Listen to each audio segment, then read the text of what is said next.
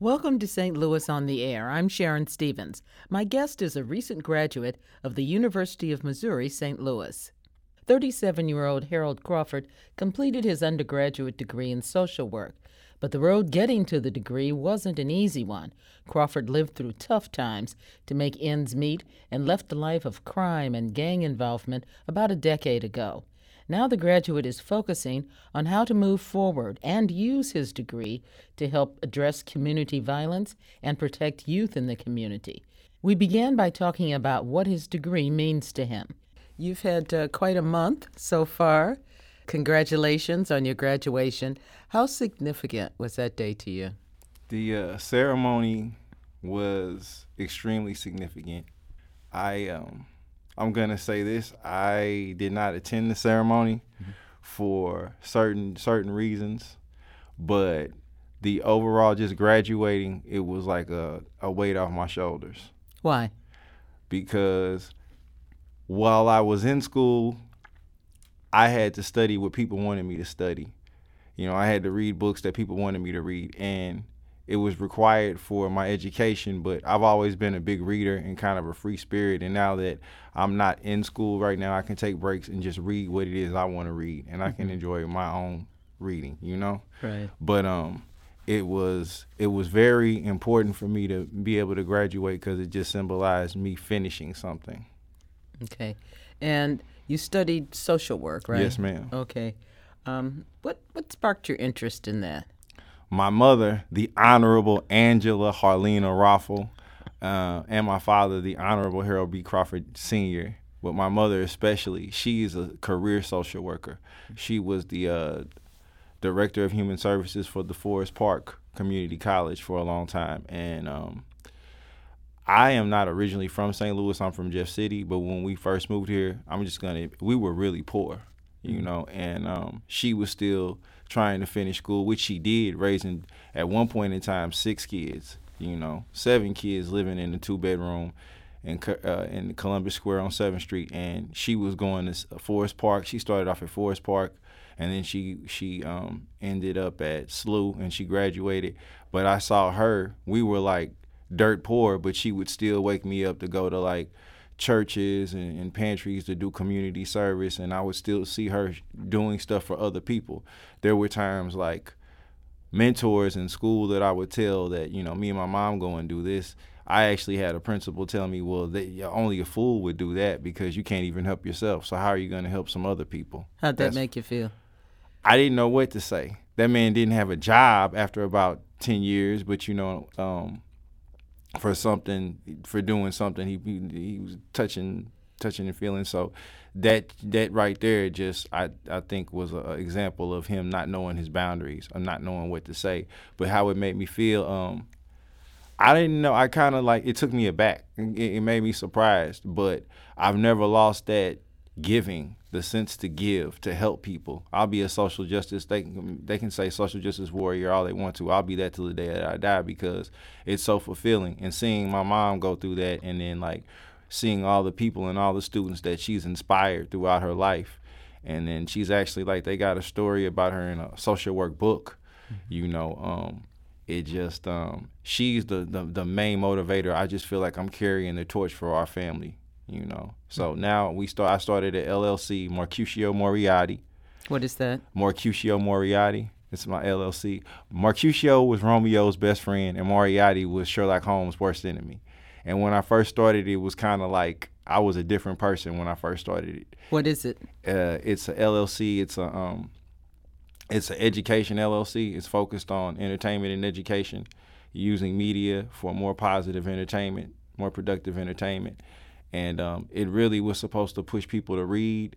Uh, the entertainment that came out was supposed to put emphasis on education that a lot of people may not know about, but it was still a hip hop influence, you know. And um, she was starting her LLC again, and I said, you know, well, mom, and entrepreneurs, please listen to this. If you got somebody in your family that already has the talent and the technique to do something that you're starting, let them in. And since she already had the experience, I said, Mom, go ahead and, and, take this LLC and start over, and we can just start like a family agency as far as social work goes." Mm-hmm. So that's that's in the making.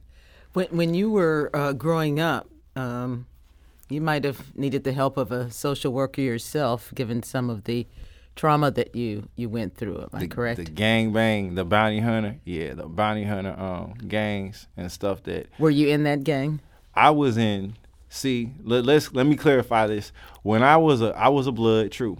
Uh, I was I was already a graduate of high school. Now I had been in a gang before that, but it wasn't like per se Crip and Blood. It was like a group of it was a Crips and Bloods and Gangster Disciples that was like we called ourselves Missouri's Players and Gangsters, MPG.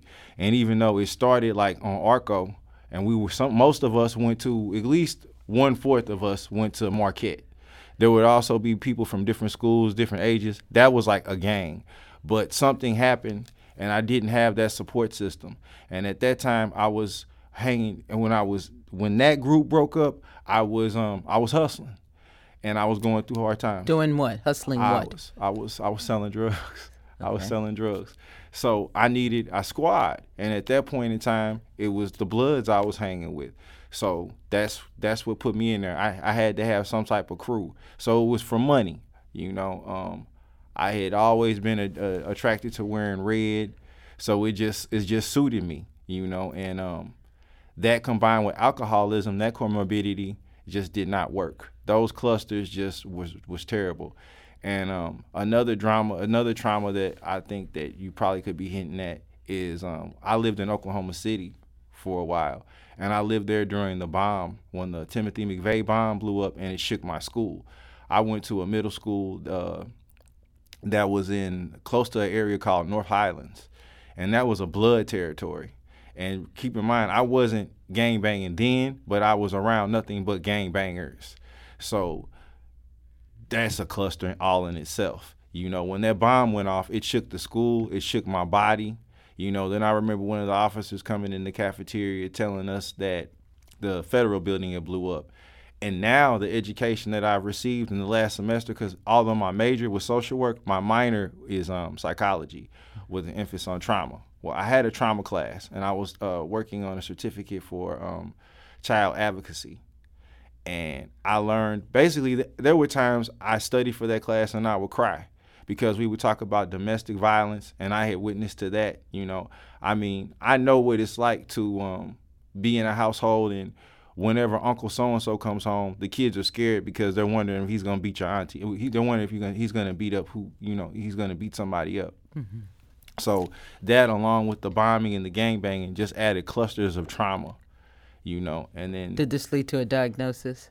uh, I haven't seen any doctors for it, but intellectual, uh, hy- uh, uh, uh, intelligent hypotheses, I know I'm, I know I was kind of traumatized from the bomb, and I learned um, certain things would make me tick, like um, certain scenarios, certain events.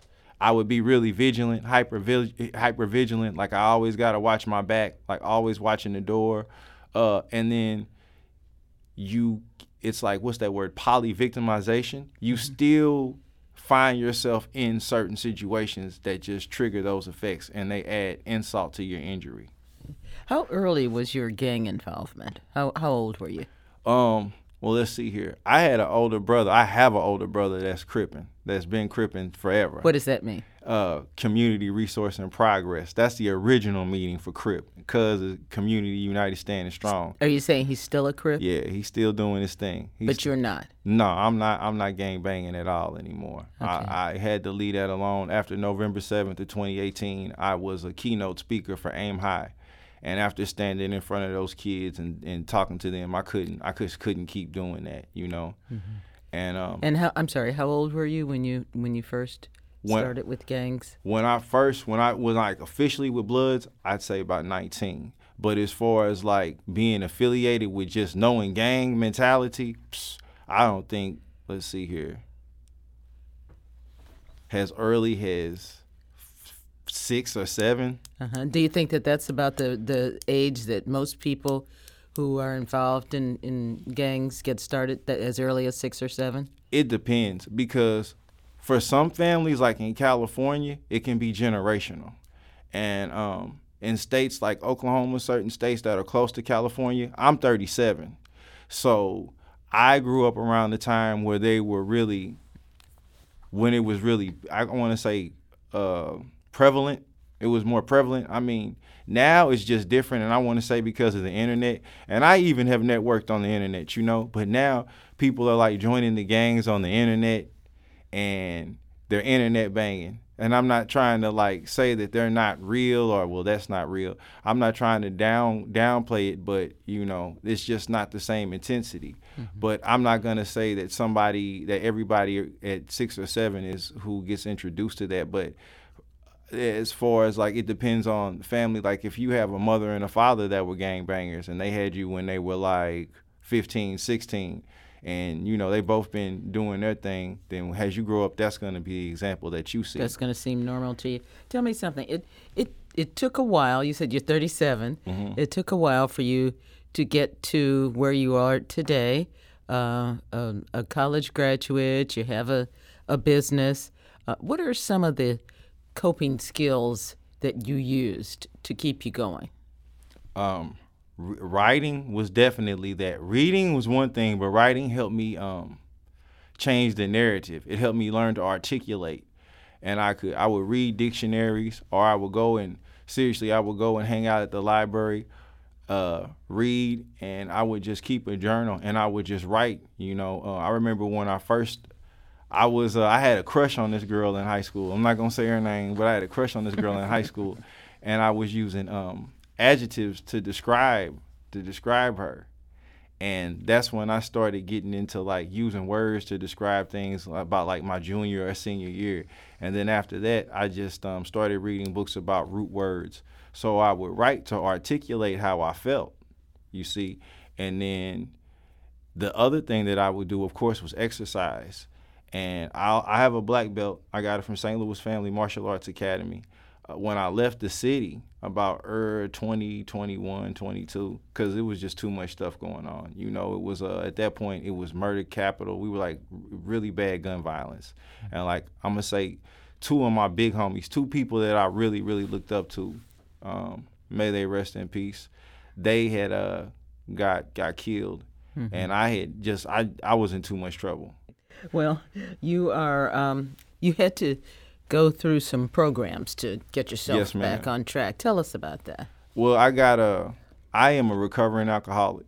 My fifth year of being sober from alcohol was May 17th. Congratulations. And that was probably the biggest, the biggest downfall. Like I could have been way more successful in life had I uh, not drank, because I was a drinker and I'd say I was about 30, 29 or 30, maybe eh, 30, 31. I got my second DWI and um, my license got suspended.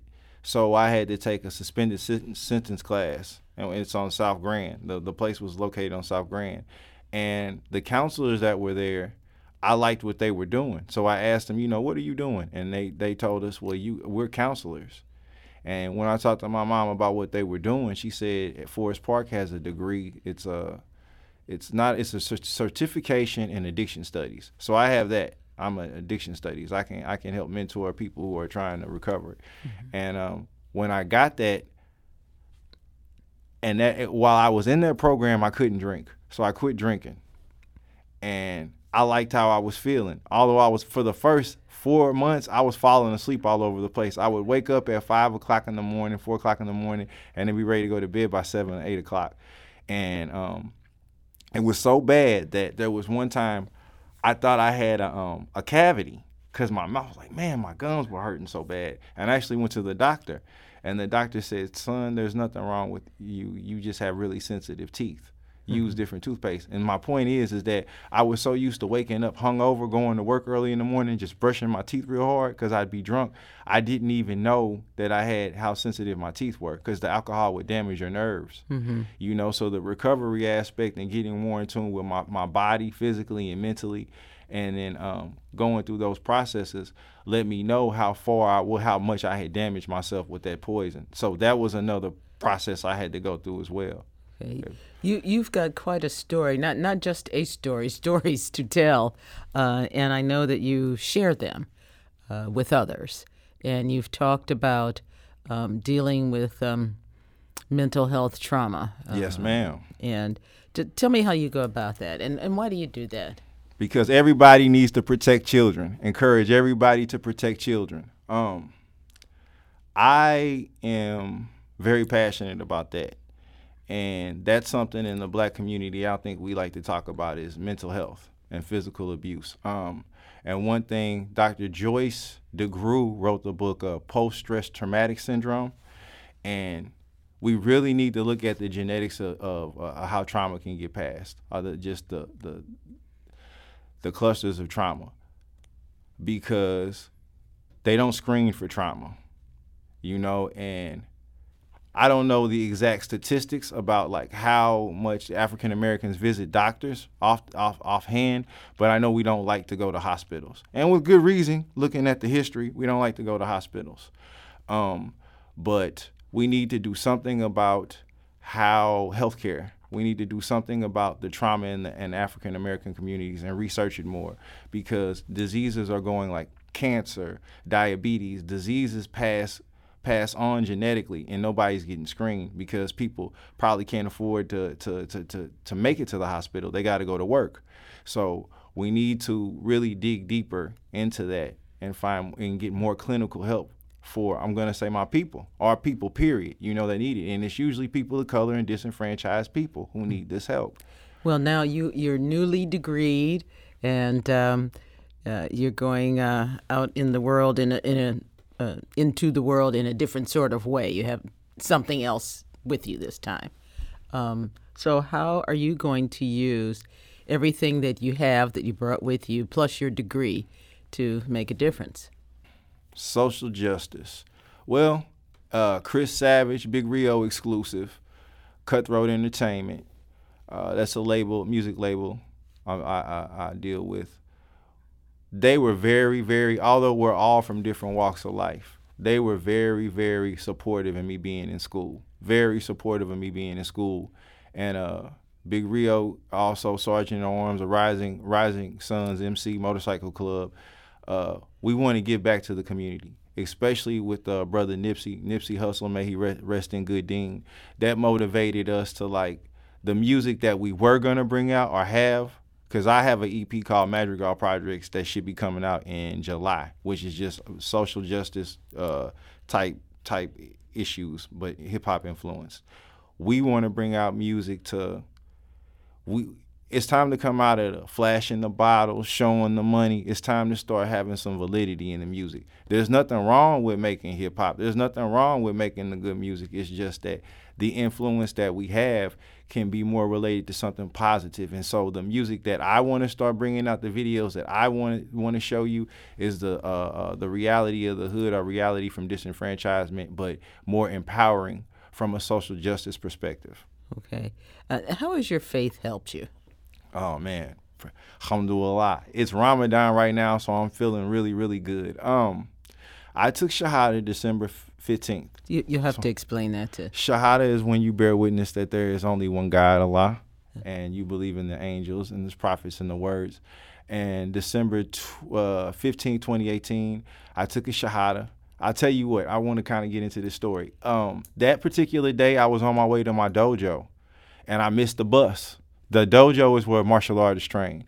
I missed the bus and I got so mad that I walked from Manchester Maplewood to South Lansdowne because I was gonna find me a mosque to have Juma in. Juma is our holy day. Juma is Friday. It's our holy day. Every every able-bodied male should be at this mosque on be at your mosque on Friday. We honor Adam on that day. And um, I found that mosque that Saturday, and uh, the first prayer I've ever done in the mosque was the Zuhr prayer, the noon prayer, and um, my life has been it's been. I tell you what, there was even the Christmas Eve. It was Christmas Eve. I did the Ishraq prayer. And after that, something just told me get up, go the opposite way where you usually go. There's a daily routine I usually go after that prayer. And um, I was like by St. Vincent Park on Natural Bridge. And it was Christmas Eve, keep in mind. I found this lady's purse who had got stolen. You know, and that right there just let me know stay in tune and stay on the right path, and he'll guide me and show me where I need to be. So just like I said in my story, did you get her her purse back? Yes, ma'am. Yes, mm-hmm. ma'am. She got all her stuff back, and she had just lost it. Actually, somebody had broken into her car, And as I was walking, I was uh, something told me to look right. And as I was walking, I was finding pieces like her ID, her EBT card. It was like laid around, like somebody had just grabbed her stuff and just threw it everywhere. But um, the the post office on Natural Bridge, that's right by like a BP. I was given I was giving the people at the post office all her stuff, and then as I walked out, a police officer rolled up, and then you know it got it was official then. He told me that you know this lady had made a phone call that her car had got broken into. That's what it was. Mm-hmm. and she I, you know 14 minutes later it got found. Well, now tell me if uh, we're looking at you, oh, a year, maybe two years from now. Tell us um, what you're going to be doing, what you're going to be like.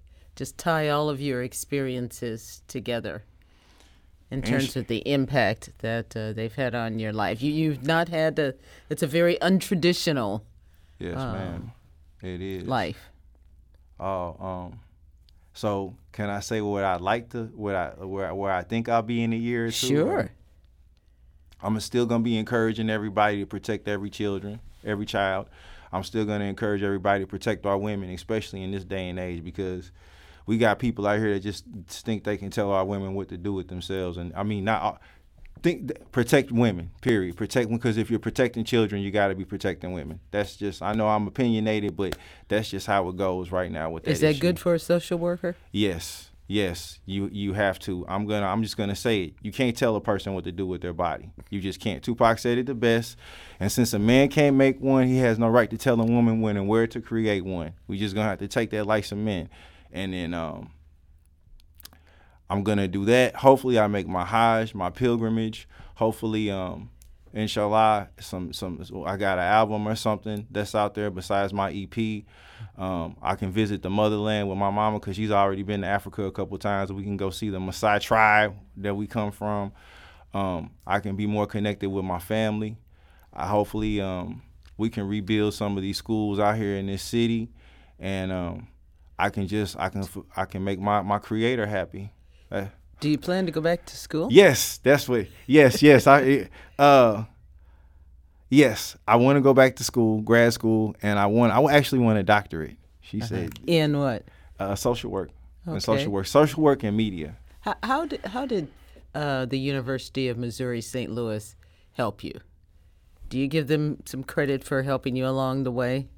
Let me put it like this: like um, my interim dean said, Sharon, Dr. Sharon said that this is like medicine that you don't want to take, but you need to take it. And I was cussing and fussing the whole way through, but it could have been another institution that I was cussing and fussing all the way through too. So it was like you got this institution that you learn from, and you got this institution that you can learn from. Which one you want to go to? So I was very blessed, very, very, very blessed. To uh, UMSL helped me a lot because the diversity that was there, um, the obstacles that were there, it um, it was a journey. It was tough. I couldn't give up. There were times, yeah, the tough ex gangbanger was crying, having to write papers, these self reflection papers, you know, the statistics classes that I had to take. There was so many good teachers though that I had, um, and it was it was a wonderful experience. That's what I'll say. Well, we are going to thank you very much Thank you for Thank being you. here with us. Um, good luck to you. Just finally, do, do you ever have any thoughts of getting back with the gang? Not at all. I serve one master. That's it. I can't do it. No, that's no more. None of that. No more. That's a done. Now, I'll always. I'll never turn my back on my brothers. Whether I'll never turn my back. I'm always here for them. I'll even. I'll even go back there. I'll even buy an apartment and be there. But as far as me putting on a red bandana, saying "What's up, blood" or "Sue whoop" anymore, that's just a, a part of me that doesn't exist anymore. He's gone. He's gone. That was recent University of Missouri St. Louis graduate Harold Crawford. This is St. Louis on the Air on St. Louis Public Radio 90.7 KWMU.